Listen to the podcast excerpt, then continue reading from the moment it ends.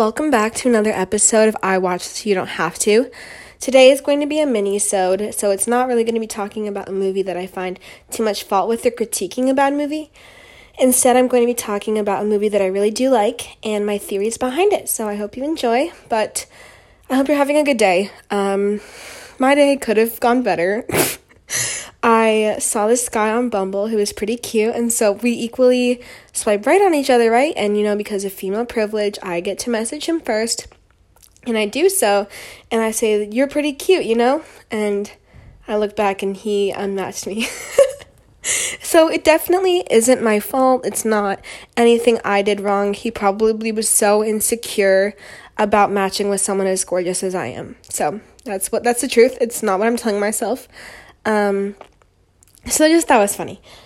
But today we're going to be talking about the film I watched. Oh my god, that's my podcast name. Jeez Louise. So yeah, I don't have a script for this. This is a mini-sode, and so I just want it to be more of a conversation because I see you all as like equal movie fans and you watch the podcast of movies that you're interested in. And so we're going to be talking about the film um, Parallel Mothers or Las Madres Paralelas. Um, and this was a very good film. I enjoyed it a lot. If you want to hear my numerical reading, you will have to go to my Letterboxd reviewed, where I'll be talking about how I felt about it and my numerical rating. But today I want to be talking more about my theory. But this is, I'm going to tell you when I'm going to give spoilers. But if you're interested in this film at all, I highly suggest it. It's a great um, foreign film, and I believe that it's won a few awards already. I really did enjoy it. Great cinematography, but if you are interested, here's a little bit of a synopsis. So, um, Parallel Mothers is about two women in Spain who have a special connection because they give birth at the same time, and their relationship develops as well as new information. So, that is all I'm going to give you. Spoilerless. Um, it has Penelope Cruz, who is just amazing, and I truly believe that this was an amazing performance on her behalf. And I wasn't sure who the actor who plays Anna is, but she did a great job as well. Um, and so I'd be interested to see if this is going to be considered for any awards. I thought it was really good though. Um, so that's the ending of my spoiler list because if I'm going to be talking about a theory that I have, I have to really like discuss um, what I'm feeling and the things that happen in the movie. So if you have not seen the movie and don't want it spoiled, which I highly suggest that you do watch, I saw it at Regal. Um, and it should be in any fi- indie film cinema near you. So I'll give you a few seconds to leave. Okay, so back onto my theory. I'm just gonna blurt it out. My theory is that Arturo is Anna's father. You might be thinking I'm crazy. I feel like there's far too many similarities, and we know far too much about Anna's father for him to not have been included as an integral um, character in the story. So, Teresa, Anna's mother, um, I'm, I'm talking like you've seen this. So, if you don't understand any of these characters, you probably shouldn't have listened to this far. but, um, so Teresa, Anna's mother, gives us key details about who Anna's father is. She says that he has since remarried, um, had Anna for a while, but is not really involved in her life anymore. Um, does not live in Madrid, the city in Spain that they're in. He lives in Granada. And that, um, yeah, he has remarried and has a family. So Arturo, the person who has impregnated um, Janice or Yanis, what do we know about Arturo? Well, he is not from Madrid. He has to he goes to Madrid a lot though. He has children and a wife that he usually leaves at home. Um, he yep, so he travels for work. He's not usually in the city anymore. Um, he has a past life, and I feel like why would we share so much information about Anna's father if it's not supposed to give us context clues? Um, I also feel like when um, the official meeting between Arturo and Anna happened, it was very familiar. I, I don't think that he would have acted that way if Anna was a complete stranger. I don't believe that they would share this information um, in front of um, Yanis just because of how much Yanis has gone through.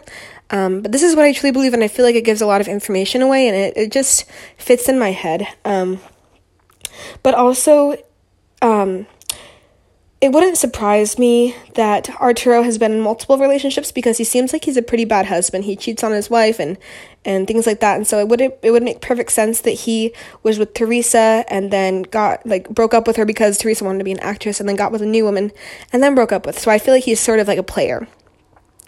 I feel like this makes perfect sense to me. And if it doesn't to you, that's fine. It's a movie. Um, but I also want to talk about my interpretation of the ending the ending was really impactful and, and very sudden and abrupt, and I was almost like, that's it. so I feel like I haven't really had a, um, a super long chance to just let everything simmer and soak. But here are some essential themes that I've gathered.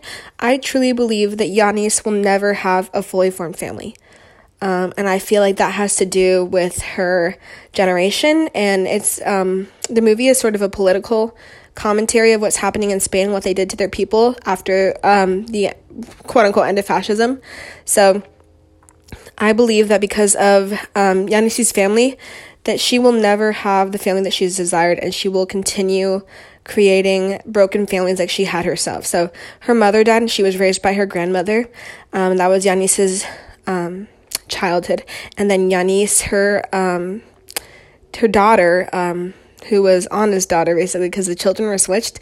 So um, Anita um who of course like it's not it's not said but it, of course her daughter um who her um sorry Yanis's real daughter so Anita is An- Yanis's real daughter um Anita passed away which I feel like is just one more indication of um oddities happening in the family and, and it's so rare that it is happening. It says it's one in a million and i truly do believe that that's because of how sort of cursed yanis's bloodline is because her mother died when she was not even 30 and so i feel like there's this sort of inescapable dreariness and curse that is following yanis and so um, not only that but she had cecilia basically by surrogate and cecilia was taken away from her too and it seems like she's having some pregnancy compl- com- complications with the new one because she's having a hard time standing up and has to go home soon. And so I see this as sort of another sign that it's a pregnancy that's, again, not going to go too well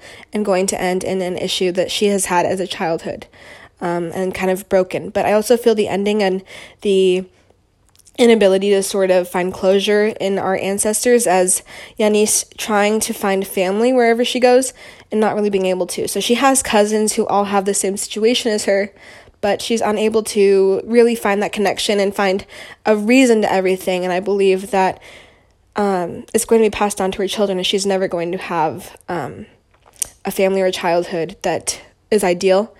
Um, that's what I interpreted, at least, and I feel like if I read I, I feel like there are multiple different ways this, this can be interpreted. Um, and I would love to hear everyone else's because I think that's my favorite part about movies is hearing everyone else's thoughts about it. I feel so confident in my Hector. Oh my god, why do you want to keep saying Hector? In my Arturo theory, um, I feel like that is um, it's it's completely dulled out. Like it, I feel like it's almost textbook. Um, I've only had this feeling one other time, and that was in Last Night in Soho. I figured out the ending way earlier in advance, and I did not like Last Night in Soho. But I, I was like, oh my gosh, I'm such a good film critic. I should share my thoughts before everyone else gets to them, so I seem cool. And then at the end of the film, it shared exactly what I was thinking, and I was like, oh, okay. So it was that obvious. but I feel like there are just too many key elements that match up for this not to have been weird or awkward or um, unintentional because why would we give so much information about an off-screen character if that character is not truly is only off-screen?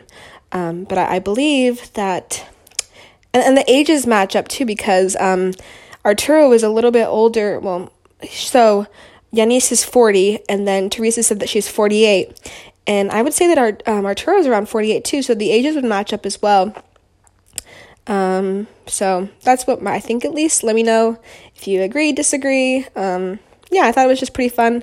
Definitely suggest a movie um, if you haven't seen it already but got this far. Tisk, tisk, tisk. Like, how dare you spoil it for yourself? It's a good film. But, anyways, this was just a mini episode. So, thanks for listening to me ramble. Um, and I appreciate you as always. I hope that you were kind to yourself and others. And have a great day. Bye.